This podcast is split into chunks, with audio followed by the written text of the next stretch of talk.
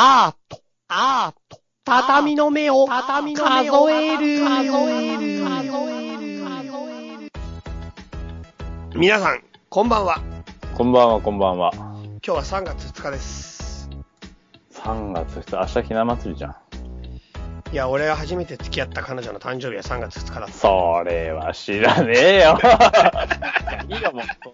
書こうよ、カレンダーにも。いいよ。もう本当になんかね、あれだよね。いろいろあるよ。人生は生きてりゃ。まあ、いろいろあるわ、ね。そういうの覚えてない？でも。なんか、誕生日みたいな。とね、なんか、偶然覚えてるのはある。何？偶然って。あ、でも、俺もその人以外の分かんないな。なんとなく、そそのさ、なんかさ、記憶とかってさ、うん。変な装置が働くときあるじゃん。いや、わ、そう、わかる。わかる。俺ね、じゃあ、じゃあ、じゃあ、すごい、本当のこと言うと、うん。ユスの誕生日も歌学の誕生日もなんとなくしか全然わかんない。あ、俺も俺も俺も俺も。リサの誕生日も正直わかんないけど、その最初に付き合ったもそか彼女の中でも最初に付き合ったその人の誕生日だけ。なんかして、俺も確かに、それだけだ覚えてんの。そう。なんか変な装置働くときあるよね。あとは、あとは誰のも覚えてないかも。あと、まあもちろん親とか覚え、妹とかわかるけど、親、親わかんない。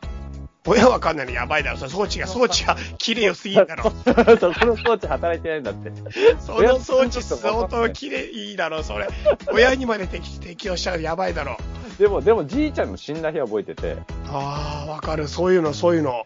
なんでかって言ったら、じいちゃんが死んだ日のうん。何年か経った後に、もうそれずっと忘れてたんだけど、俺も死んだ。自分も死んだ？ちげえ、まだ、まあ、そら、可能性はゼロじゃないよ。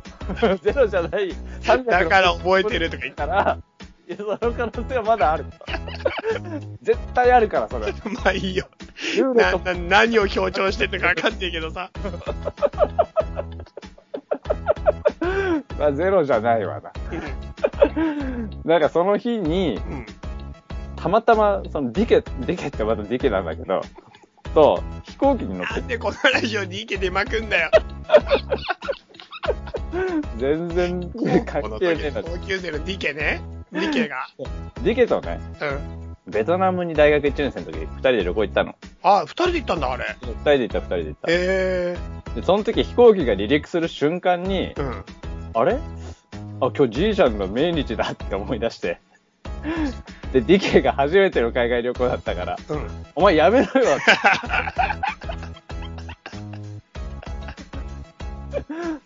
そそれで覚えてる。あ、ディケのその恐怖の顔でね。そのエピソードのあるおかげで、じいちゃんの命日だけ覚えてる。そうか。なるほどね。DK はその日が自分たちの命日になるよう、よ一瞬しちゃったんだよね。一瞬だからね、その365分の1になるルーレットが光ったんだろうね。光ってやべえと思って、今止めないとって思ったんだからね。多分ね。ああ、なるほどね。なんだろうね。その覚えてる記念日と覚えてない記念日問題。あるあるあるある。あるね。俺はじいちゃん終戦記念日に死んだから、ああ、わ、わかそれりやすい。はまあ普通になんか覚えてるし、うちのお父さんは11月3日の文化の日生まれだから、うん。普通に覚えちゃうってるね。あと、うちの妹は10月7日で、俺2月7日で7日つながりだから、それも連想ゲームで覚えられるんじゃん。俺、ないんだよね。その家族のがさ、一切わかんない。俺もうそういう感じ。だからもう全部連想、大体なんとなく、なんとなくね、大体っていうかバッチシ分かってる。バッチリわかってるよね。ただ、うん。あ、でもどうしても分かんないのが、俺の名前とかだったらウケるよねい。や、実際、年齢？親の年齢？ああ、それも確かには。俺もね、親の年齢を考えるときに、うん。一回師匠の年齢を思い出して、うん。そこからマイナス1してるんだよね。ああ、そう、てか親の年齢だけはいつもう本当に何回聞いても分かんない。何回、もう、あれだね。聞いて答えたそばから、うん。答えたそばからもわかんなくなっちゃう。分かんない。なんでかんないけど、もうずっと分かんない。あれ、なんかさ、本能的にさ、うん。自分の親の年の老い、ん？自分の親の年？自分の年の親自分の親の年の老いみたいのをさ、うん。本能的に否定してんのかな？いえ、そんなことないでしょで、それで覚えないとかあるいや、なんか多分、本当、本来的にずっと興味が多分なくて、でずっと興味がないままの流れが、固定化されてる感じかな。親の年？うん。確かに親の年に興味なんてわかんねえよな。そうだよね。でもなんか、もっと言うと、うちの親父が亡くなった年とかも覚えてなかった。何歳で亡くなったかなとか。ああ。はいはいはいはいはい。すっごいそれも思い出す。一見大事なことのような気がするんだけど。そうなんだよね。で、なんか、え、それ知らないのやばくねって自分でも思ってる。で、たまに調べて。あ、もう調べんのもやめとこう、そしたら。でも分かんなくなっちゃうしたらも謎にしようよ。う。うん。でもさ、これって今さ、その、今さ、うん。手帳とか毎年出てるから、今ないつ生きてるかわかるけどさ、うん。これもっと昔だったらわけわかんなくなるんだよいや、そうで、え、だから俺、なんかユースも言ってたけど、アフリカ人とかって年齢適当だって言ってたよ。分かんなくなっちゃうよ、途中。ああ、わかんなくなるよね。なるよ。だから、もう絶対に縄文人とか、あとも超っと適、当だよね。いや、絶対に分かんなくなってるよ。なってるよね。分かるわけないもん。だからわかるわけないよね。分かるわけがない。分かるわけがない。だからしかもだ、あれだよ。平成とかってさ、うん。いつ終わっていつ始まるのかよくわかんないじゃん。昭和もそうだしいさ。つ始まっていつ終わるか。ほら、昭和56年に俺生まれたんだけど、うん。その感じってわかんなくない？どんくらい前か。平成20、ああ、割り切りいくとね。あ、それはそうだ。平成27年からしてみたら昭和56年って何あ、だから昔ばあちゃんが生きた時は、今年は昭和何年だって毎回確認してたもん。昭和で数えやって 昭和た。換算にだってばあちゃん昭和元年生まれだったからさ。あそれ それやっときゃバッそれチリしたの昭和なくなったらきついね。昭和なくなったらそれきついよ。今まですげえ楽だったのに。一気に楽じゃなくなる。そうそうそう。一気に辛くなるよね。そうだよ。でもそういうこそれやってた、やってた。ともう、だからね、いい加減になるよね。てん、え、だからさ、だから西暦の流れなんだろうね。そうだよ。西暦超楽じゃん。まあ、超じゃないよ。あれはもうイエス・キリストだけは超楽かもしんないけどさ。まあ俺2000歳ってすぐわかるしね。そうそうそう。今2016歳でしょ？すぐわかるから、彼だけは超楽だけど、あとの人は別に超楽ではないよ。あ、あーそうだね。確かに俺が、んいきなり、うん今、2016年って言われても、うん。俺の年齢がわかるわけじゃないもんね。そう、だから2000年生まれ、ミレニアム生まれの人とかだったらいいよね。うん。うん。そうだよね。そうだよ。あれね、ずっと一貫してね、西暦はキリスイエス・キリストのやつやってるもんね。でも微妙に違うんでしょあれも。あのそうらしいね、後からね。後からってすごいよね。その、結局いつ生まれたかわかんないわけだよね。まあ、西暦でわかるんじゃない？のだから。西暦3年とかでわかんじゃないの？じゃあ、一応西暦3年生まれだから、みたいな計算するの。そうそうそう。そうすると2013歳ってことメリットなくなっちゃうけどな。自分の生まれから始まってるはずなのに。自分もちょっと計算しなきゃいけない。そうそう。本人が計算しなきゃいけなくなっちゃうよ。ややこしいわ。ややこしいな。世の中ややこしいこといっぱいだよ。ややこしいよ。そう、それでさ、うん。それでさ、というか、いきなり本題なんだけど、あ、本題行く。いきなりいい？いいよ、いいよ、いいよ、いいよ。その、年のことで今ふと思い当たったのがさ、うん。俺、なんだ ?4 月で35歳なんの。今度の？そうわ、俺ね、なんだろう、引くわ。う。なんでだよ？わかんない。35歳。俺ね、一時期、28歳ぐらいの時に、うん。うん。テレビ見てたら、うん。28歳の人ってすごい逮捕されんなと思って。へー。なんかわかんないけど、なんかなんとか容疑者28歳とか、なんか28歳ぐらいの奴らって逮捕されやすい。だから。俺逮捕されたら嫌だなと思ってたんだよね、ずっはと。なんか、それぐらいの年齢は逮捕されやすいなと思ってさ。あ。なんなんだよ。たま、考えてみて、28、なんつうの？そういうこと？なんとなく、うん。なんとなく、あれなんだろうね。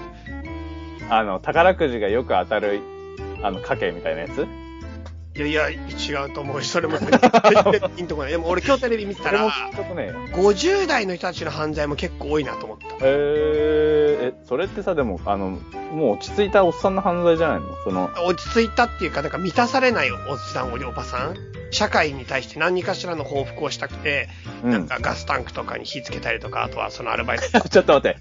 ガスタンクに火つけるって結構内がけだぞ。ちょっと待って待って待って。そんな簡単なもんじゃないよ。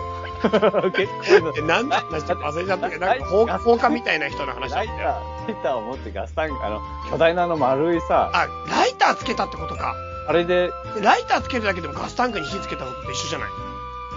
あれガスタンク、ミニガスタンクから出てる。まあそうだけどさ、そうだけど、ライター使ったことか。それのこと言ったらかっこよくニュース帳にガスタンクに火をつけて。社会に不満がすげえあってライターに火つけるんだって。それやって不良になんだよな、みんな。社会に不満があって。カチャ、イライラしてる感じをカチャってやってさカ。チカチカチってやるのかな。それは、ちょっとちょいグレーぐらいで済むかもしれないけどさ。うん。なんだっけ、その35歳になるんだよ。ああ、35歳、うわ。そうか、もう結構あれだね。なんだよ。おっさんって言いたいの？んおっさんって言いたい？いや、俺絶対におっさんって言いたくないし、おばさんって言いたくないんだよね。それはなんでかっていうと、まず、そういう風な感じで、自分たちを貶めることはしたくないし、自分で自分のこと私おばさんだからっていうのは絶対聞きたくないんだよね。たとえおばさんでも。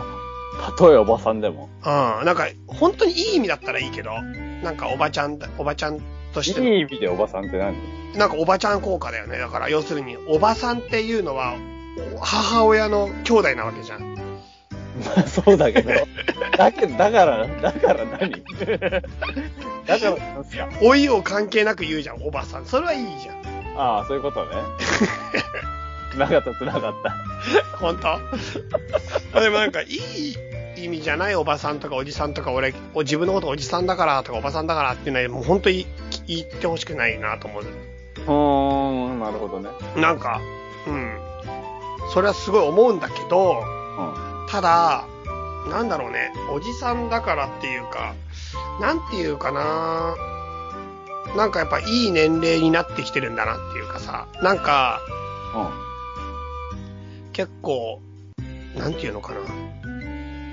なんていう言葉が一番適切なのかわかんないけど、責任ある年齢というか、社会の真ん中の年齢っていうか、うん。ちょっと、まあ大人、いわゆる大人の年齢に入ってるっていうか、まあ入ってるよね、35歳って。だからなんかもう子供、もうまだまだ自分、子供、なんて逆に言うと子供だからっていうふうに自分を言い訳もうできないっていうかさ、とっくにできねえって、それ。俺。ずっとしてる。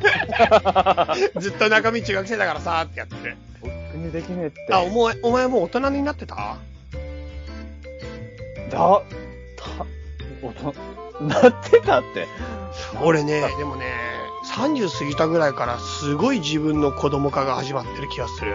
何それ。なんか、多分社会に出る頃、23歳ぐらいが一番気張ってて、ああ、それはある、それはある。社会人になるんだみたいな、うんなんか社会人はこうあるべきだみたいな、俺は大人なんだみたいなのがすごいあって、それで、まあ一応お金ももらえるようになってさ、ちょっと気張り出すよね。そうそう、あの時がやっぱり一番大人ピーク、自分の中での大人ピークあって、その後30過ぎてからなんかちょっと別に大人でも普通じゃんみたいなさ、要するに大人だからって別に大人なわけじゃないし、大人だから泣かないわけじゃないし、大人だから我慢できないわけじゃないし、大人だからいつでも成人君主なわけじゃないっていうかさ、なんか大人だって中身は子供なんだよみたいなことをいっぱい見るわけじゃん。自分だけじゃなくていろんな人の。見る見る。大人の人も普通の人なんだっていうのはすごい分かって、うん。それでなんか大人の子供化が始まるっていうか。でなんかそれでなんか別に子供のまんまでいいんだみたいなのがすごい30過ぎたぐらいから自分の中にあって、そのまんまでいいんだがちょっと行き過ぎちゃって、うんうんうんそれで退化してるよ。なるほどね。なんかさ、その、うん俺ね、ピークが27とかなんで、多分。うんうん。なんかその頃って仕事もちゃんとできてきてう、んうんなんとなくその仕事でちゃんとお金がもらえるようになって、うん。うん。なんとなく社会に出てこう、社会の仕組みが、なんとなく俺は分かってんじゃないかみたいになるから、うん。大人ピークとして一番こう、気張るというかさ、うん。俺はもうできんだぜみたいなさ、うん。で、でしばらくすると、一気にそういうのがどうでもよくなっちゃって、そう、そう、そう。なんか、あ、もう、もうよくねみたいになって、こう、ゆるゆるになっちゃう。うんうん。今はそれ。今俺それ。ゆるゆる。ゆるい、もうゆるゆるもいいとこ。いや、俺も、今か、逆になんか俺、社会人に戻れんのかなみたいな、大人になれんのかなみたいな不安感もちょっ まあ大人だけどな。と、うんすごくある、ある。でも今。うん。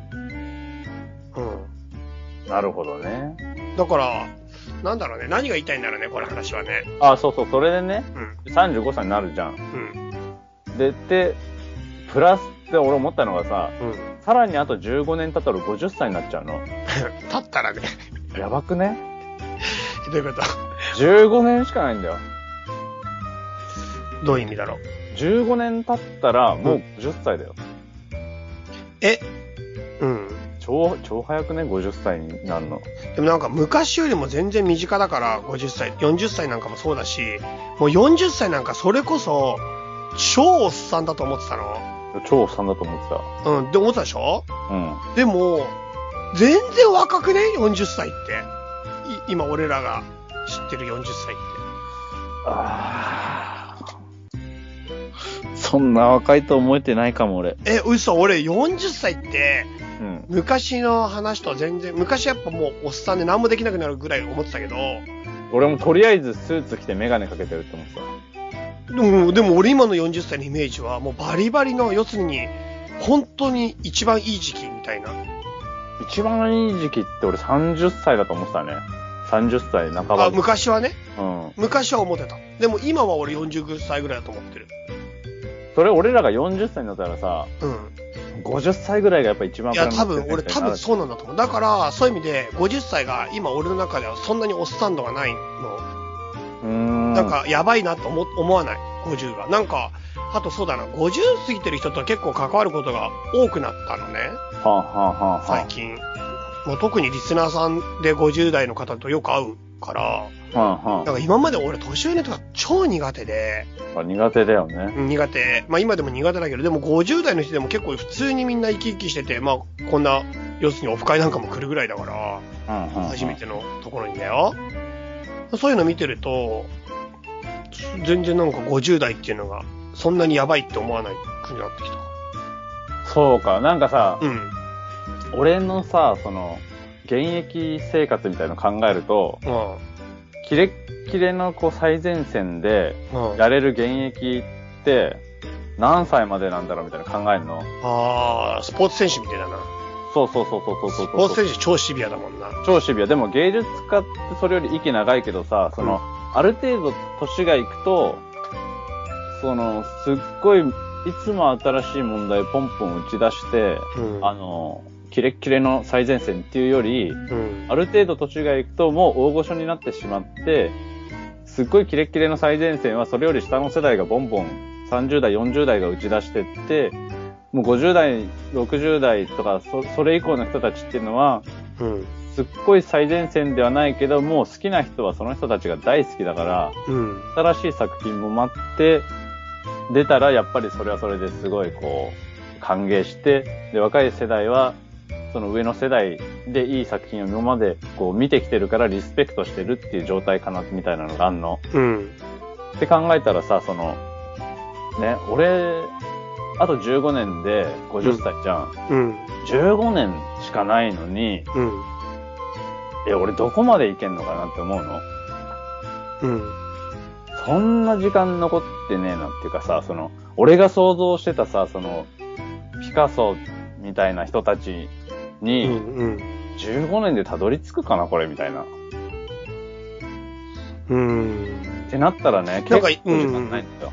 うんってなったら結構時間ないんだよ。なんか言ってること半分わかるし、半分やっぱそうじゃないなって思うのと二つだな、やっぱり今の。ちょっとなんとも、だね。うんうん。そうじゃない部分を聞きたい。え、なんかやっぱり、特に芸術家なんて、遅咲きの人なんかいっぱいいるし、うん。あとやっぱりなんか、なんだっけ、多分伊藤若冲とかも絵始めたのすっげえ遅いと思うよ。うんうん。でもさ、うん。それって、その人は遅いけどさ、うんみんながみんな遅いわけじゃないえ、メインでも、メインどころってやっぱ、え、でもなんか他の仕事に比べたら圧倒的に、なんかその時期っていうのがひその個人によるって違う気がするんだよね。やっぱなんかすごく蓄積蓄積蓄積して爆発するか、若いエネルギーの、エネルギーのほとばしるものが爆発するか、なんていうのかな。そのば、エネルギーのは出し方のだ出るタイミングが個人差がものすごくある気がするんだよね。なんか、体を使うスポーツ選手とかはもう明確にやっぱりピークみたいのが、誰が見てものピークみたいのがあったりとか、ビジネスマンとかでも絶対睡眠時間とかの関係であると思うけど、俺芸術家って、いやいやいや、そんな特別じゃないと思う。なんかもっと、遅咲きっていうか、後から開くも全然あり得る仕事だと思うんだけどな。あり、あり得るはあり得る。あり得るはあり得るけど、結局同じ人間がやってることだから、やっぱりパフォーマンスって大体似てくるんで、多分。うん。で、脳みそだってさ、うん。やっぱ鈍ってきたりさ、できることできないことが分かれてくるじゃん。うん。もちろん、長くやってる分できることも増えるし、年取っていく分できなくなることも絶対出てくる。うんっ。てなった時に、やっぱり人間のパフォーマンスって考えた時に、なんとなくの、こう、いや、グラフは多分できていくんだよ。うん。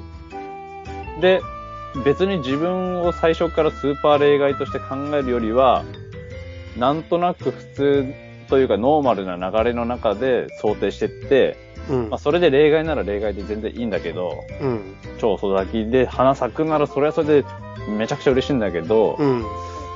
そうじゃない場合も十分あり得るから、うん。そうなった時にね、15年、あと15年しかないのって思ったらさ、うん。めっちゃ焦んの？で、なんかもう半分はだからそれはそれでわかる。なんか俺も、うん。そのもう半分の方は、同じような気持ちがあって、31、4、5で、この位置はやばいな、みたいな。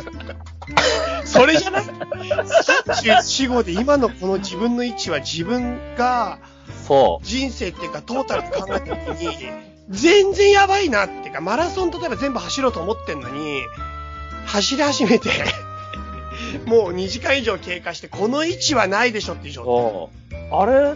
思ったより進んでなくね？みたい態。なさ。そうそうそう。え、しかも35の人ってもっと行ってますよね？みたいな。普通に考えて、ピカソだと35ならもっと行ってますよね？みたいな、そんな感じじゃない？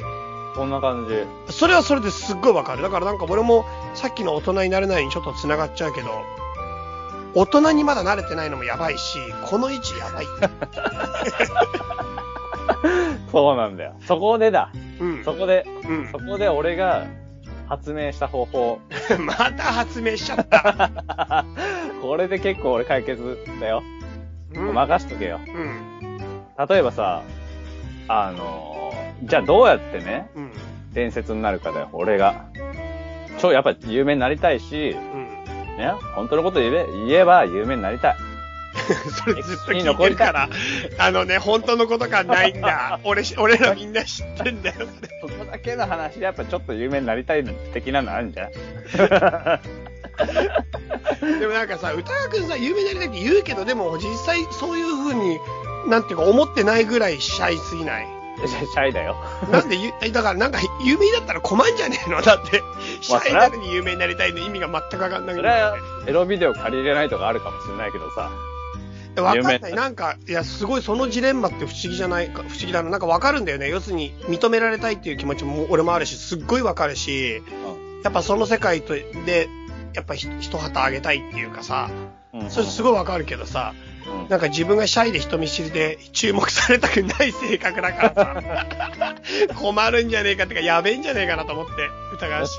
うん、挙動不審になると思うよ。でしょどうなっちゃうのかな見られてんな、俺見られてんな。本当に有名になりたいのかもまずそもそもわかんないし、なんか冗談で言ってんのかなってたまに思っちゃうい。やいやいや、なりたいはなりたい。あ俺だって歴史、歴史に、歴史に名を残ったらやっぱすげえじゃん。いやでも歴史に名を残るの、例えば死んだ後に歴史に名を残るケースもあるから、できればそれがいいんじゃないかなと思っいやいや、だってそれさ、ちょっと寂しくない？て。いや、寂しいけどさ、多分お前困ると思うよ。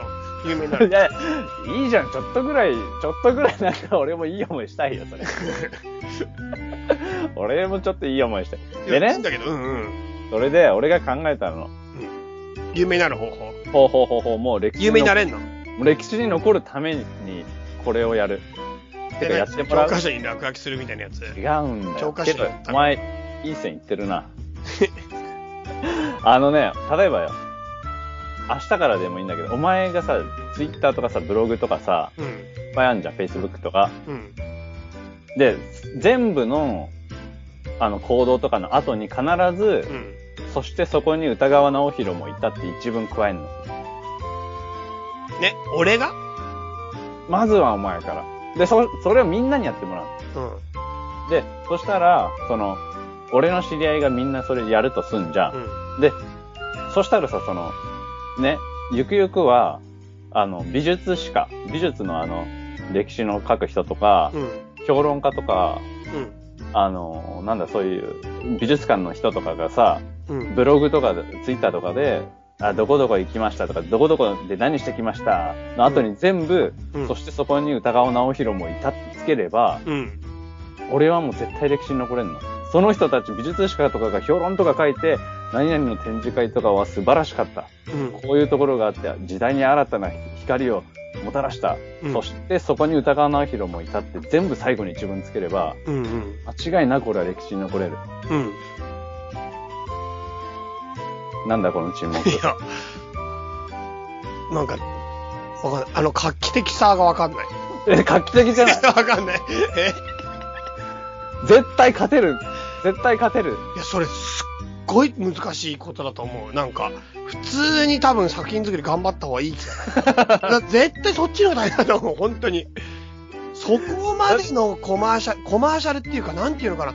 それコマーシャルの、要するに個人的にコマーシャルをしていくってことで、それをしかもプロの、まあ、いわゆる一流のところにまで乗せ、波及させるって、すごいことだと思う。でもさ、簡単じゃん、書くの一文。いやいやいや、それが、それもそれだけで広告って多分成り立って、その、それ、だって付け加えるだけでいいんだよ。でもその一言を人の耳に入れるために広告産業って多分あるんだよ。で、そそれで莫大な金が動いてて、もっと言ったら、この今の世界の仕組みの中で一番金がかかってるのって広告で人の耳にその一行入れることなんだよ。だものすごい、多分何時中の何時でみんなが一番そこに躍起になって、みんなが一番注目してみんなが一番金かけてるとこなんじゃないかな。いやそれみんなさ、お願いしてないんじゃないの？だから最初からお金かけようと思ってさ。試しに、試しに、ちょっと、やってみて。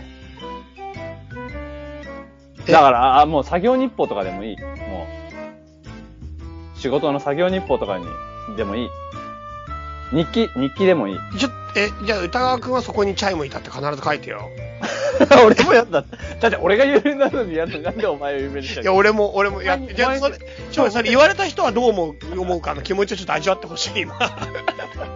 必ず書けよって全部、すべての文章にそこに、そしてそこにチャイムいたって書く。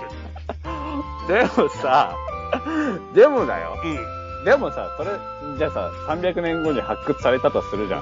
もうチャイが誰かわかんないじゃん。うん。いやいやいや、わかる、わかるよ。わか北る。川直弘だったら、違う違う。300年後に、そしてそこにチャイムいたとみんな書いてるから、これは何か決まった、めでたしめでたしとか、そういう、最後の決まり文句なのかなって研究が始まって、そこあからみんな全部掘り起こした時にチャイという人が人の名前だってことが分かって、俺のことをし分かって、そこで初めて脚光を浴びて、もう番組で取り上げられるよ。チャイが、チャイの秘密発見。チャイの秘密発見ね。チャイは、というのか、こういう人だった、分かった、みたいな。その時までなんか待てる俺は。あ、待てるだか。からいきなり人名じゃなくて全然大丈夫。俺もうちょっと早くがいいからやっぱフルネームだなうん。じゃあやるよ、お互い。え？俺は、俺は大丈夫かな？いや、それだから結構きついんだって。だから考えて、今考えて分かったでしょ？結構きついしたって。いや、だってさ、ねえ。すげえきついんだって。だからその一行がみんな金払ってる。確かにその、金もらわなきゃやりたくない感じはちょっとあった。金も結構積まれたからしょうがなくやってんだよ、みんな。確かに。お前がなんかその、月々、月々の契約でお金を払ってるんだったら確かに、俺も考えるかもしれなかっ。でしたょ？でしょ？だからそういうことでしょ？まあすっげえ大変なんだって。そうだな。うん。だからね、画期的さがわかんねえんだよ。あ今やってることよりも大変なことしようとしてあ。る。ああ、ああだよ。とりあえずバイトでもするか。バイト？バイト。歴史に名を残すために？え？名前を一文書いてもらうお金を貯めるために。すごいな、マジで。その方向か、やっぱ。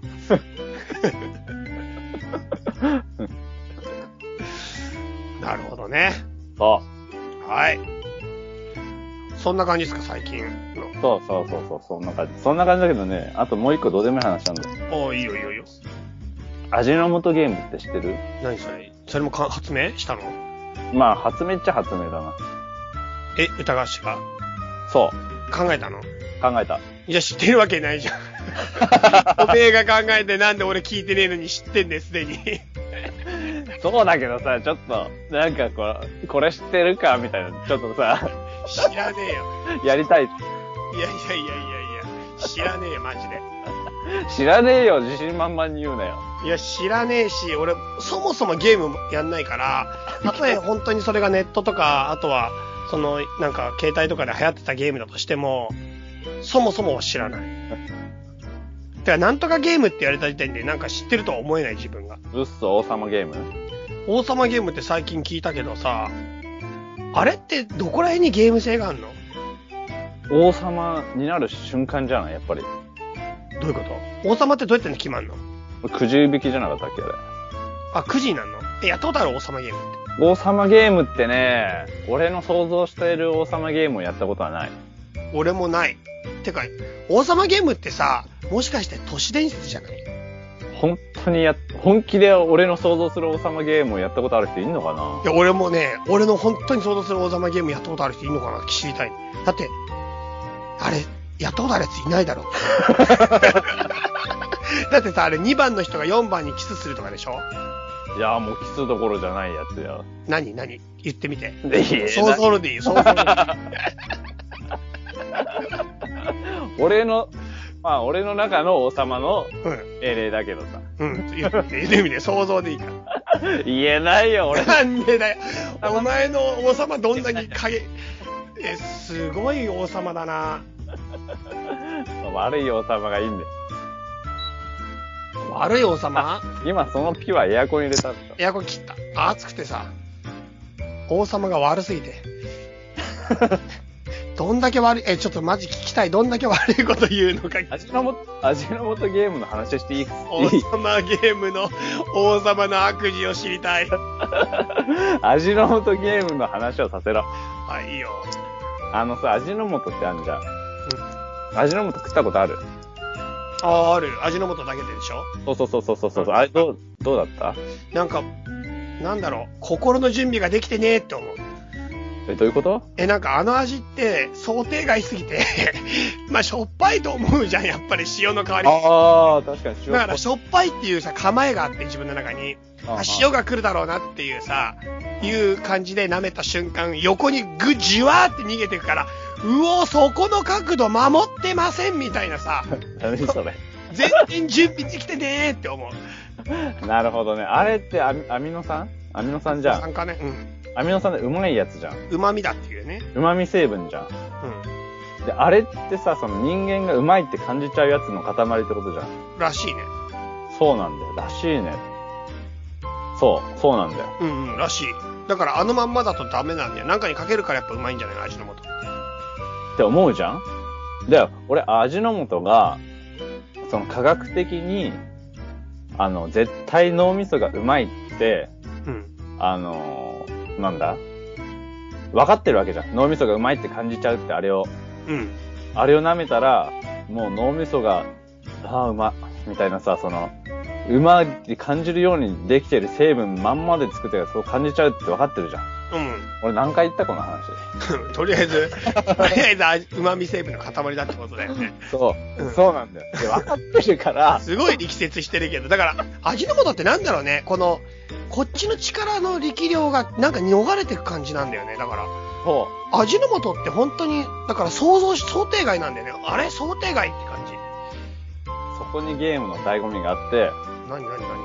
味の素ゲームをやる前に、うん味の素のめっちゃ悪口を言うの。もうこれはもう、うん脳がうまいっていうように作られてるやつだからもう絶対うまいっうんて。感じちゃうだけなんであって、別にうまくもなんともないクソまずいものなんだ、みたいな。うん。これはもう悪なんだって思う。その後に味の素をうん。手に取って舐めると、うまいって思うんだよね。で、味の素そもそも舐めた時にうまいって思えてる？思えてる。あー、だから俺それままだ覚えてないもん、俺は。え、じゃあ味の素ゲーム。俺できないじゃん。俺これ万人共通だと思ってたんだけど。え？味の素ゲーム万人共通じゃないの？だからそもそも味の素がすっげえうまいっていうのがあれば、あー、やっぱうまいってな、元に戻れるけど、おい微妙だなって思ってる人は、嘘うわ、やっぱまずってな知ってるだってあれ科学が、科学が作り出した脳がうまいって思うあれだよ。やつだよ。わかんないけど、想定外すぎて、想定外のものって基本的には、うまいじゃなくてまずいなんじゃないの？まあ確かにさ、そのコーラ、コーラをコーヒーと間違えて飲むと。そうそうそうそう、そういう感じ、そういう感じ、そういう感じ。俺の中で味の素は永遠に塩だからさ、そこなんとかしてなかったか。うおーちょ、ちょっと味、この塩広がる 塩じゃね広がるよ広がるえ。味の素ゲームをさせろ。じゃあダメだな、このゲーそれ、え、それでどういうゲーム性があるの？それに。ム。だから、うん。自分で味の素の悪口を散々言っといて、あの論理的に理解していながらも、うん。味の素にうまいって思わされるゲームうん。っていうだっていうゲームだよ。うーん。何それ？え、楽しみはどういうとこにあるんですか？だから、その、俺が超悪口を言っときながら、舐めた瞬間に、うん。あうまいっていう瞬間に楽しみがある。うーん。歌川くんってやっぱ M だな。あ、M だね。うん。そこら辺がやっぱ S の人は楽しめないかもよ。嘘。M 限定のゲームなの？これ。うん、多分 M、M ゲームって名前に変えた方がいいかも。ド M ゲーム。ド M ゲームに。俺の心の中の王様も多分ド M なんだよね。ちょっとそれ聞きたい。マジか、王様ゲーム聞きたい。マジで。え、待って。それはもドういい M。ってどんなことすんの？本当に。それはさ、え、王様がもしかしてされちゃうああ、王様がされちゃうのもいいよね。の 待って。もう1番から10しょう番までがねえ、それ。みたいな。王様に、みたいな。それはそれでありだね。すごい気になる。王様ゲーム。まあまあ、そんな感じよ。そうか、でもあれ都市伝説だな、多分。やったことある人いたら本当にしてほしいね。うん、あの、できる限り内容詳しくね。その内容できるだけ詳し内く。容の方を知りたい。内容の方を。やったことあるなしじゃなくて。やったことないな、俺、マジで王様ゲーム自体が。まえ、王様ゲーム自体やったことあるの？あ、男だけで、だから、ほほら、もう酒飲む的なえや、つ。男だけでやったことあるの？うん。え、無茶ぶりゲームになるよね。そうなったらもう王様じゃなくてね。え、無茶ぶりと王様、え、何？王様ゲームの王様は無茶ぶりしないの？するでしょ？無茶ぶりするけどさ、うん。え、待って、無茶ぶりゲームと王様ゲームはどう違うの？無茶ぶりゲームは、うん。まあ、できたらすごいねをやるじゃん。うん。王様ゲームは、うん。こんなことやりたいよな、よやるじゃん。どんなことすっごい気になる。どうしても聞きたいな、それ。もう、それもう、どっかで言うんじゃねえかなと思って。それは何。回も戻ってきてんのにさ。その周りを周辺を今、うろちょろしてんどっかで言うんじゃねえかなと思って。ああ、まあまあまあ。まあまあまあ、そんなとこだよ。そうですか、そうですか。あとは何か言いたいことありますか、特にない。特にない。なんか、俺は、最近結構、いろいろ悩んでる中で、うん。真面目に悩んだことが一個あるね。何？いや、その、もう人生について真面目に悩んじゃったやつが一つあってさ、うん。なんだろう。ちょっとこの話は、まあ、あれだけどさ、うん。なんか、今、うん。あって、なんていうかな。うん、now, now. 英語で now. うん、now うん。のこと？うなんか、生きるっていうのは、ん。うん。2種類あるなと思ったの。はなんか、うん、なんかこれも、普通にし、普通のことに聞こえちゃうから、ちょっとあんまり、なんか、上手にっていうか、改めて言っても、大した発見でもないんだけどさ、うん。うん。なんていうか、今を生きる場合と、うん。うん。あとは、なんか、未来のために今を生きてる場合があるの。うん、うん、うん。で、なんか、思ったよりもずーっと、うん。俺らは今を生きてないなって、俺らっていうか、俺は今を生きてないなって思ったの、ある時。うん、うん、うん。なんか要するに未来の自分のために、今やってる、例えば明日の仕事の準備をしている今とか、うん、あとはなんか、なんていうかな。今から例えば俺その日はたまたまね、休みで、うん。休みの時赤すり行くんだけど、たまーにね。で今まで2ヶ月に1回ぐらい赤すり、韓国赤すりみたいな、よくスーパー銭湯にあんじゃん。うん、うん、うん。あれ大好きでさ、あれ2ヶ月に1回ぐらい行ってたんだけど、うん。これタモリ式だから、要するに体洗わないじゃん。うん。だから赤をたまに溜めたやつを取りに行くわけですよ。ら、こすってもらって。うん、うん。でもうね、1年近く多分行ってなかったんですよ。ええ、だいぶ貯めたね。そう。で、ずーっと行ってなかったから、多分昨年の冬ぐらいから行ってないんじゃないかなと思って、でついこの前休みで行こうと思って車乗ったんだよ。うん。そん時に考えちゃってさ、え？何？俺は今を生きてないなって。どうして？なんか、俺はその時に、車に移動してる時に赤すりに行くために、やっぱ今を過ごしてんのね。車に乗ってんの。ああ、はいはい移動時間って絶対それ自体が目的じゃなくて、何かのための時間だから、うんだから俺の心はここになくて、今俺は赤すりしたいなと思いながら車に乗って移動してるから、赤すりのための時間を過ごしてるのね。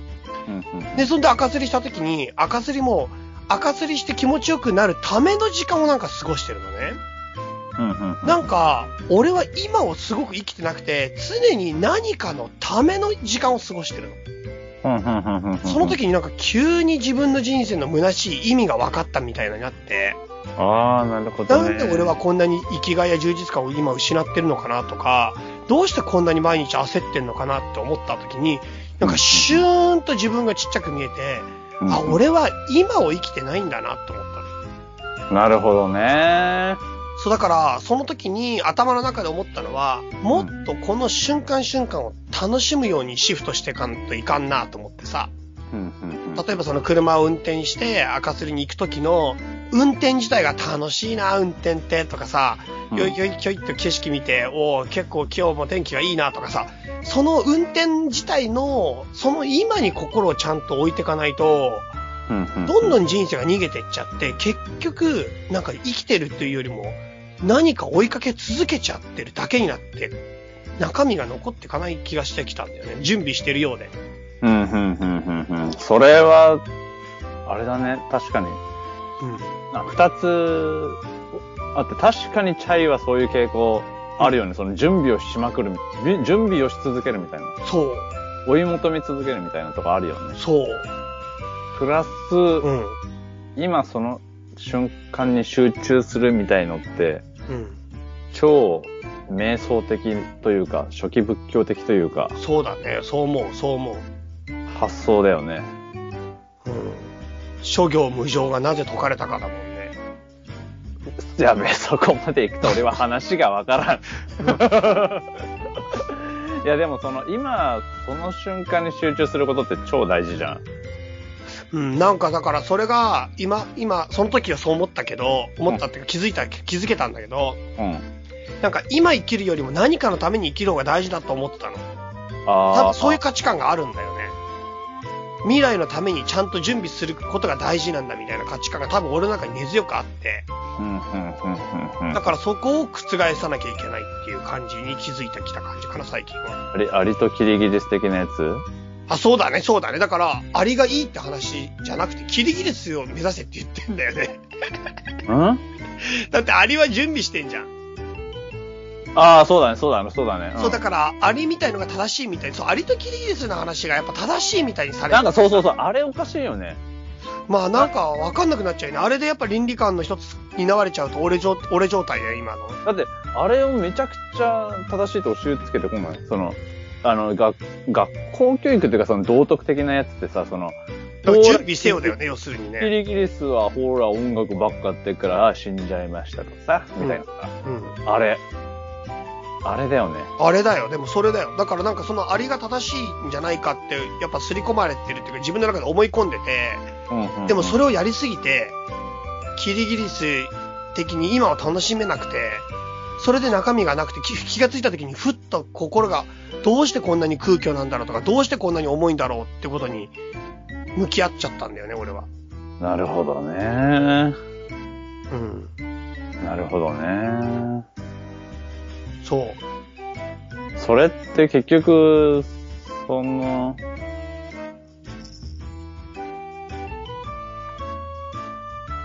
結局、結局どうしたらいいの？だって、じゃあかといって今を超楽しむんでさ、うん。超楽しんじゃったらなんかちょっとあんま良くない気もするし、かといって今その瞬間を生きないと、うん。未来のために生きてる今ってちょっともったいない気がするのは確かなんだよね。うん。でもなんか、うん。やっぱそれも、もう仏教に戻るなら中道だよね。どっちかに偏っちゃいけないんだよね、きっと。はあ、なるほど。だから、やっぱどっちも大事なんだよね、本当にはっきり言えば。でも、なんかやっぱり、俺だけじゃなくて、みんなアリかキリギリスかのどっちかになっちゃうがちなんじゃないかな。なっちゃいがちだよね。うん。何、二つ出されたらね。そう。で、やっぱなんかみんなやっぱ不器用、そんなに器用じゃないから、誰でも。うんうんだからどっちかになりがちになってて、それでやっぱり大事なものを、どっちかを失っちゃってバランス崩しちゃう時があるんじゃないかな。で、バランス崩しちゃった時にさ、その、やっぱり逆サイドって悪いみたいなイメージがあるからさ、うんそれで悩んじゃったりするんだろうね。そうだね。あとはなんか、なんかまさかそこだと思えないっていうか、それはもう否定した上に今があるか、今の自分がいるから。まさか俺がキリギリスだったなんてみたいな。なんかキリギリスが良かったっていうのを今更、え、そこに自分の心の弱さっていうか自分の心の不安定さの原因が自分が全否定してる中にあったなんてみたいな感じじゃない？最初は。うんうんうん。でも多分、自分の問題って自分が全否定した中にあるんだよね、大体。うん、どういうこと？どういうこと？何でもそうだけど、なんかすごい大事なことの解決策って自分が捨てたゴミ箱の中に多分入ってるんだよね。だから問題になっちゃったんだよね、いろんなこと。これ捨てなければいいってこと？それとも捨て方を間違えたってこと？うん。自分が見落としちゃったってこと。本当は大事なのに本当は大事だったし、本当は必要だったことをどっかでゴミ箱とかに入れちゃって、と。うん。それで問題として浮き上がっちゃってるから、ゴミ箱の中を丁寧に探せば問題は解決できるはずなんだよ。なるほどね。だからなんか持ってなかったものは多分何もないの。問題は完全に円満に解決できるの人生に起こる問題は絶対全部その人が。でももうその人が勝手な判断で大事な何かをゴミ箱に入れちゃうんだよ。それで解決できなかったり、袋工事に入っちゃったり、とんでもなく困っちゃったりするんだけど、ん。うん。絶対に自分が持ってたものだから、丁寧にそれを辿って戻ってって、ゴミ箱の中を探していって、自分が捨てたものの中を巡っていけば、見つけられるし、ケアできるし、修復できる。つまり最初から持ってたってこと？そう。うんうんうんうん。本当はあったの。でも生きていく上ですっごく全部持って生きていくのって無理だから、誰にでも。もう無理だよね。そう、だから人、基本的に人は物を捨てることによって成長していくんですよ。うんうんうん。僕はそう思ってて、子供時代って万能感があるでしょ？あるあるある。で、まあ、健全に育てられたっていう方が、まあ確かな話かもしれないけど、健全に育てられると子供って万能感があるはずなんですよ。何でもできると思って、何にでもなれると思ってんだよ。うん、思ってた思ってた。プロ野球選手なんて普通なれねえんだよ。お前今なれるって思ってるの今聞いてたら超ショック受ける。違う違う、でも大人向けとして普通なれねえんだよ、サッカー選手とか。普通、だって俺なってやつまだ見たことない友達で近いやつで。ぐらいなれねえんだよ。うん、いらないわ、俺も。うん。それが、みんなすごい確率でなりたいって書けるし、なるって書くんだよ。なるって書くよね。そう。だから選択肢が、それはないってことはもう知らされてないんだよ。ああ。はんはんはんそう、みはん。んな、まあねな。何でも選択できると思ってる。それがやっぱ健全な子先供なの。生が夢を書いてください。でも、なれない夢もありますからねって言わないもんね。言わないんだよ。でもそれやっぱ健全にさせられたらそうだけど、でも自分で気づくんだよ。だんだん大人になる上で。はんはんはんあ、これは向いてないなとか、いや、これはちょっといくらなんでもなれるかもしんないけど、この道行ったらしんどすぎるから自分はやめとこうとかで、いやそういう意味ではやっぱこっちじゃないんだなとかさ、結局自分で道を狭めていくって、自分で道を選んでって、に人間っていうものは、もうあり余る財宝っていうか、それを持って生まれてくるけど、やっぱね、全部持って歩けないから、その中でお気に入りの宝石とか、お気に入りの金貨みたいのを見っけて、それを握りしめて生きていくんで、最終的に。その選択が大人になるってことなの。うん、うん、うん。で、一番お気に入りの何か一つを選んで、あとは捨てるんですよ。で、うん捨てていく過程が一歩一歩なんですよ。大人なんですよ。うん。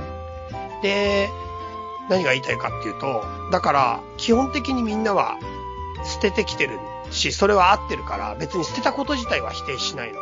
うん。ゴミ箱に入れる行為については何の問題もないし、そうやることが正しいんだ、本当は。うん。でも何か解決できないことがあるんだとしたら、多分捨てたものの中にあるはずだから、ちょっと巻き戻していけば、なるほどね。必ず解決できる。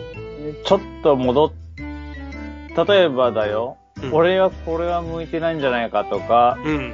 俺はこれはいらないんじゃないかって思った選択肢があったとして。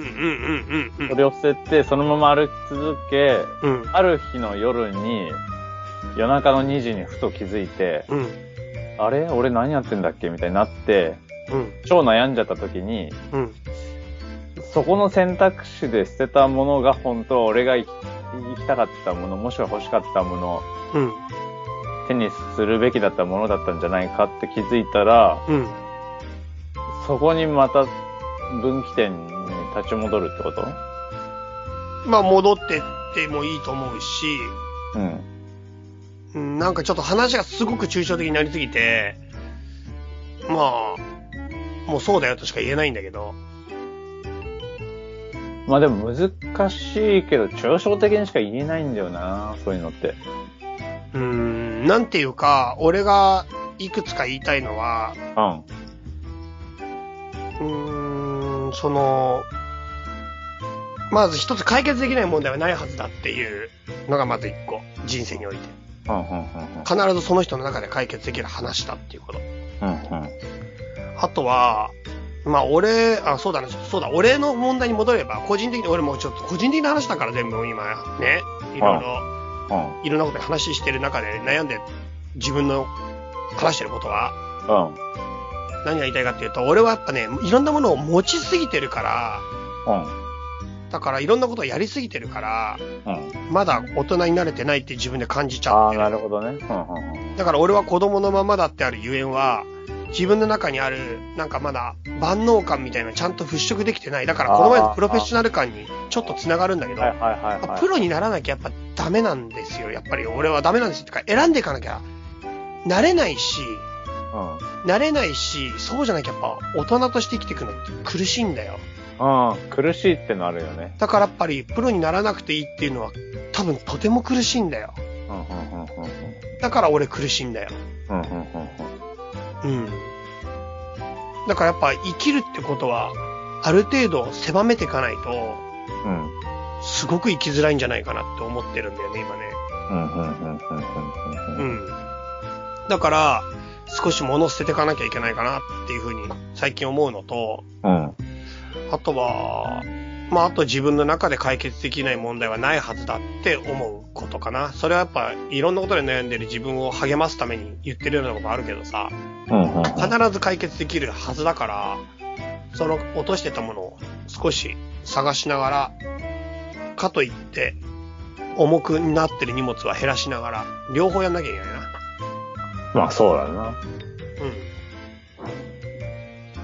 まあ確かにでもそんな感じよ。最近私は。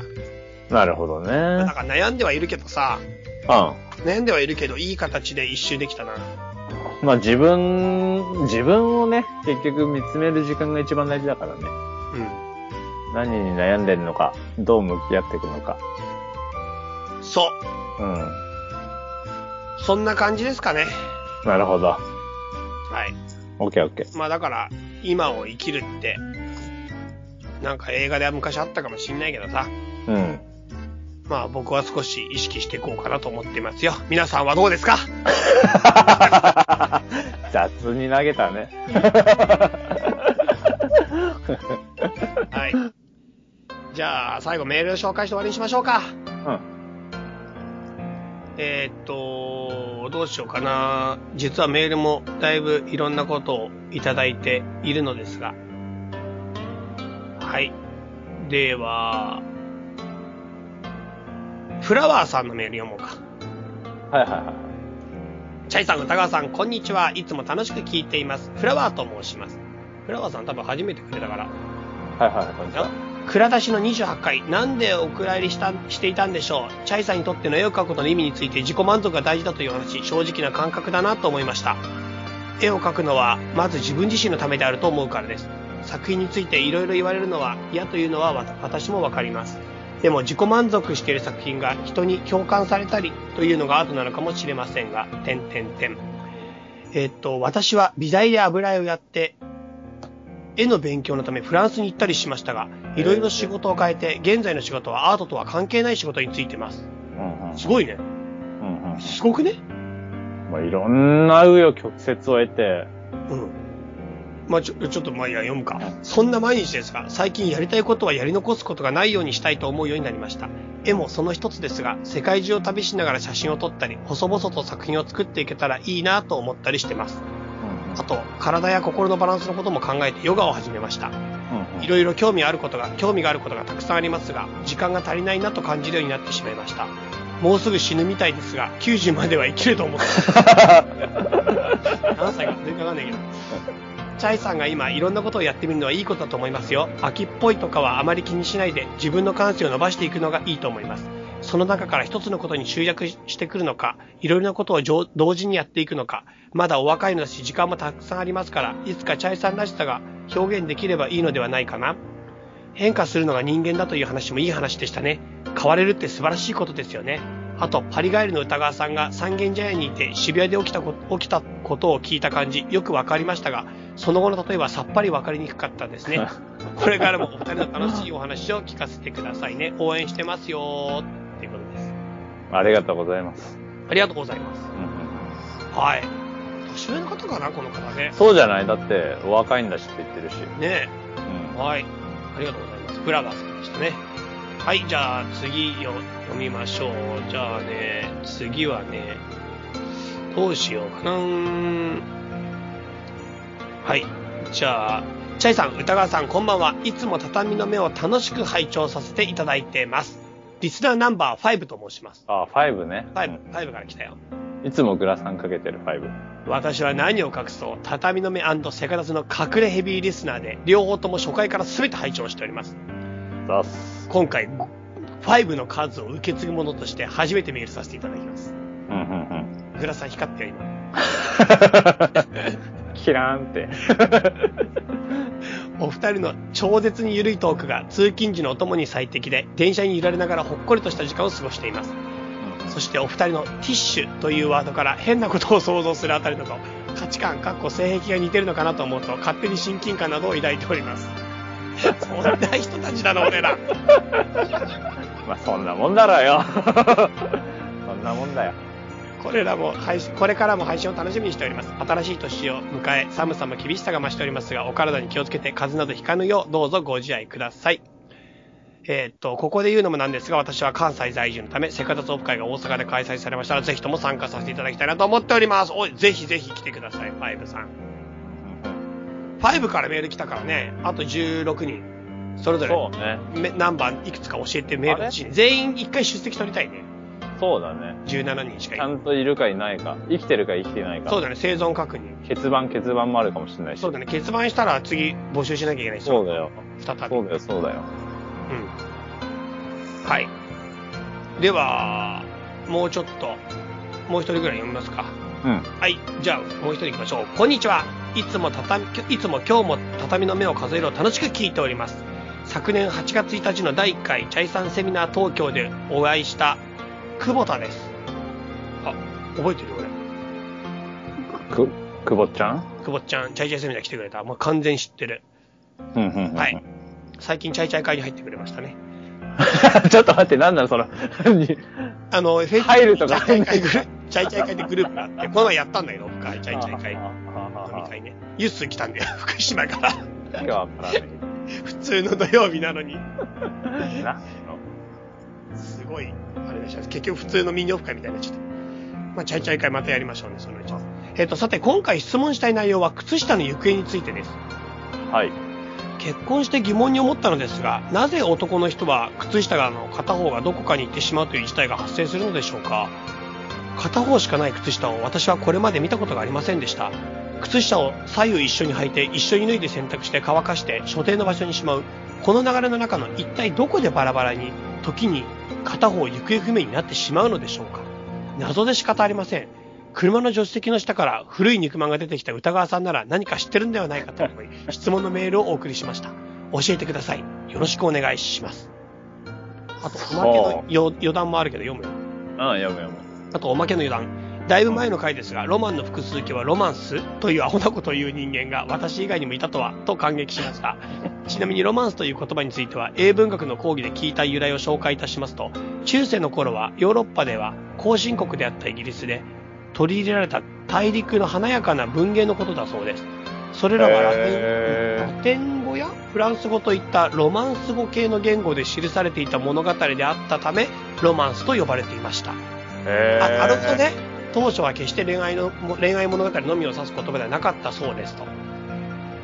なるほどね。ロマンス海言語から来てんだ。外まあ、ピンとこねえけど、俺。あ、俺はピンときたよ、今ので。そうか。はい、靴下片方なくなっちゃう秘密を教えてくださいって言ってるよ。あれね。あれって何なんだろうね。でもなんか、うん。靴下はあれかもしんないけど、うん。手袋はみんな片方絶対なくなんじゃん。あ、俺一時さう、ん。言ったっけこの話。ん？手袋、チャリンコで都内移動しすることが多かった時に、うん。冬片っぽ凝ってる手袋をいつも集めてたんだよね。知らねえよ。知らねえし、何それ。言ってねえな。そうだっけ？それだけで本編いけるやつじゃん。嘘いやでももう何年も前の話だから。う んそんで、チャリンコでさ、仕事行って帰ってきての往復で結構拾うんだよ。うん。そんな1時間ぐらい漕ぐから、なんか、手ぶ、落ちてる手袋だけを写真撮り続けるっていう人がいるの知ってる？知らない知らない。なんか、落ちてる手袋コレクターみたいな人がいて、うんな。んかね、路上とかどっかにいろんなとこに置いてある落ちてる手袋だけを写真撮り続けてる。それ、へずーっとブログみたいなのやってて。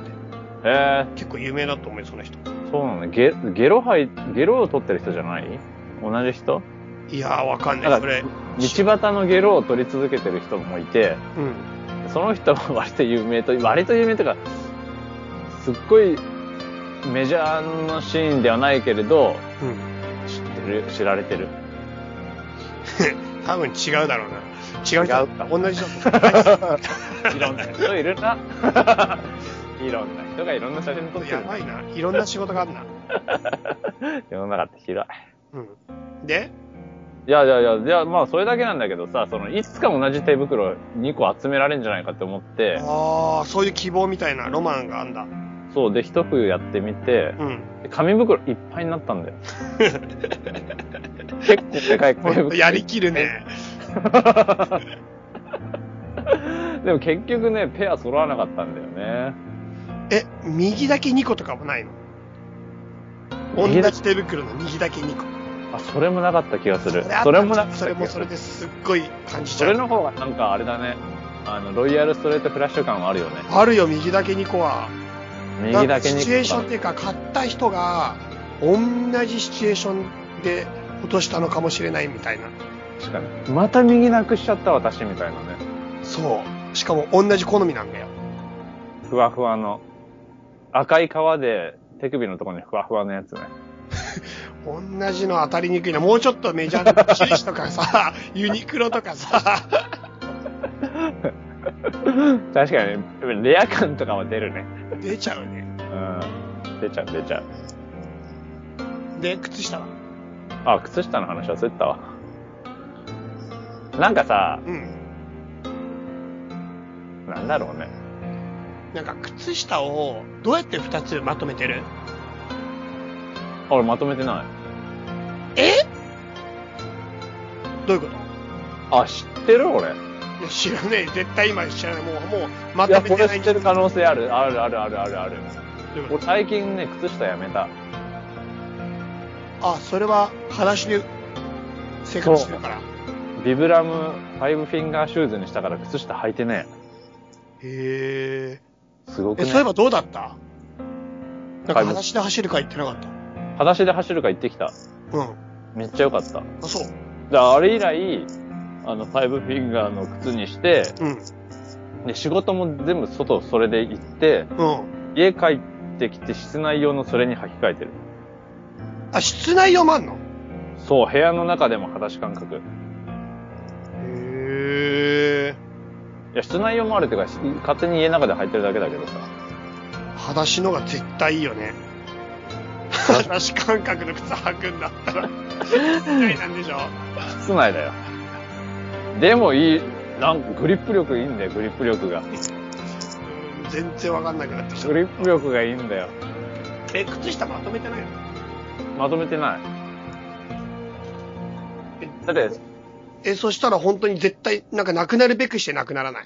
なくなるべくしてなくなって、すでにシャッフル企画みたいになってるから、よく知ってんな。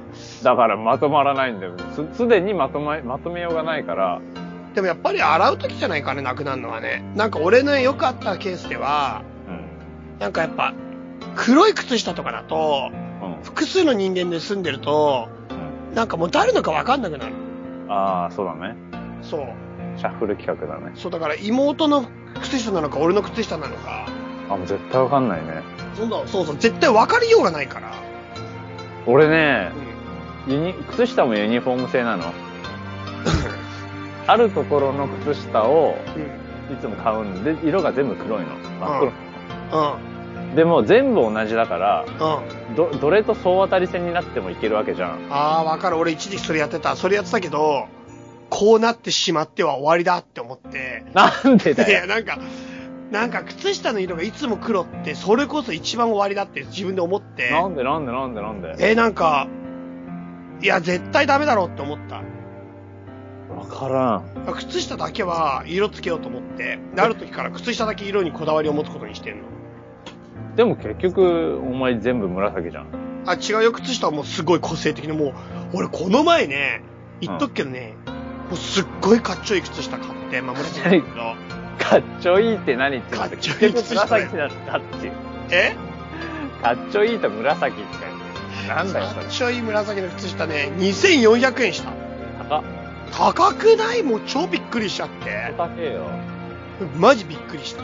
靴下だぞ、だぞだって。でもなんか靴下にどれだけお金かけられるかが、うんなんか、なんていうのかな。自分の人生の、なんかステータスかなとか思って。そこにすんなよ。何円の靴下履いてるかがステータスかなってちょっと思って。なんかついに靴下に2000円出せる大人になったって思ってた。消耗品だしね。消耗品だし、どうせ大して見えないし。そうそうそうそう。そこがやっぱりもう一つあれかなと思って。そう、そういうの確かにちょっとなんか、俺もついにここにここ、これだけの金をかけれるようになった感ってちょっと自己満あるよね。そうそう。それが、その時靴下に感じちゃった。思わず買っちゃった。しかもさ、それをさ、なんか日常的にその靴下いっぱい持ってるとかじゃなくてさ、一個だけだったらなんかさ、そう。結思い切、っただけだよね。スペシャルな靴下になっちゃっただけの話だから。奮発していい靴下があっただけだよね。そうそうそうそうそう。そうだよな。そう。そんでなん、え、何の話これ？靴下がなんでなくなるかだけど、でも俺はだから他人の靴下と混ざるっていう要素があって、そんで俺のた予想では多分他人の靴下と実際混ざっ。それでその他人が、え、これじゃなくねってなって、勝手に捨てる？まあ捨てるか、あとは、なんていうのかな。うん。あの、一時放置。ああ、大体、大体もう帰ってこないやつだ。そう、そうすると、そう、落とし物とかもうなったらもうダメだ、終わりだから基本。うん。俺なんかそのさ、総当たり戦 OK にして、うん。靴下を、うん。その結果油断をして、うん。すげえ存在に扱うようになって、うん。知らず知らずなくなってくんだよね。それはそれでわかるわ。なんか、その気づいたらストックが全然ないの。うん、わかるわ。それよ、あわかるわかるわかる。俺もなんか、そういうことがすごい多い。どこに消えてるかも全然わかんない。俺もわかんない。こんだけあれば、絶対大丈夫っていう量を用意してるはずなのに足りないんだ。足りない。俺だってさ、黒い T シャツ、もう15枚ぐらいはストックあるはずなのに、うん。うん。明日着てくのがないんだよね。わかるわ。俺だってパンツ1枚だけのはずないのに、明日のパンツがなかったりして、うわーえ、嘘、人が、大人、34歳の大人でパンツ1枚はありえねえって思いながら。だから俺なんかね、洗って、パンツ洗って、次に洗ってみたいな、なんか3枚ぐらいをずっとサイクルやってる。ああ。絶対持ってあるはず。絶対あるはず。絶対あるはずなんだよ。うんでもいつも、お前いつも見る顔だな、みたいになるんだよ。そうそうそうそうそうそう。なってるなってるなってる。3, 三週、三枚ぐらいで多分、靴下も、下に着てるこの下着みたいなやつも、多分3種類ぐらいでずっと回してる。なんだろう。基本3枚でいいんじゃないかな。そう、まあそういうことだよね。結局、スタメンが強いってことだよね。いや、そう思う。タンスの上の方だけで回ってるもん。だからさ、その、な、な、なんだっけ、久保田さん？うん。久保田さんも、どんどん捨てればいいんじゃない？こっそり。あ、1個だけになっちゃったやつを？いや、もう、あの、そんなの考えないで。ていうか、靴下もだから、3、3、3、3つの種類にすればいいね。しかも全部同じにして。そうだね。全部同じにして、3つペアだけにして、うん。あとは忘れる。そうかもね。うん。それだね。はい。えーでも、悩みじゃないよ、これ。なんでかっていう質問だったのね。わかんないよ、俺も。俺も知りたいもん。そうだね。俺らもわかりません。はい。というわけでした。えっ、と、メールアドレスは、歌川ちゃいアットマーク gmail.com ということで、まあ何かまた、皆さん、私たちに、ちょっと振ってみたい話だとか、まあ、あとは、ちょっとこんなんどうですかとか、番組の感想でもいいですけど、教えてくれたら嬉しいです。はい。まあ、そんな感じですかね。はい。では、また、今年も、あれ、今年一発目ではないか。まあでも今、今年度ももう終わりますが、4月もまた始まります。頑張っていきましょう。ねはーい。はい。では、皆さんお元気で、さようなら。さよなら。この番組は、たびたびプロジェクトと、邪魔会議の提供でお送りしたんだからね。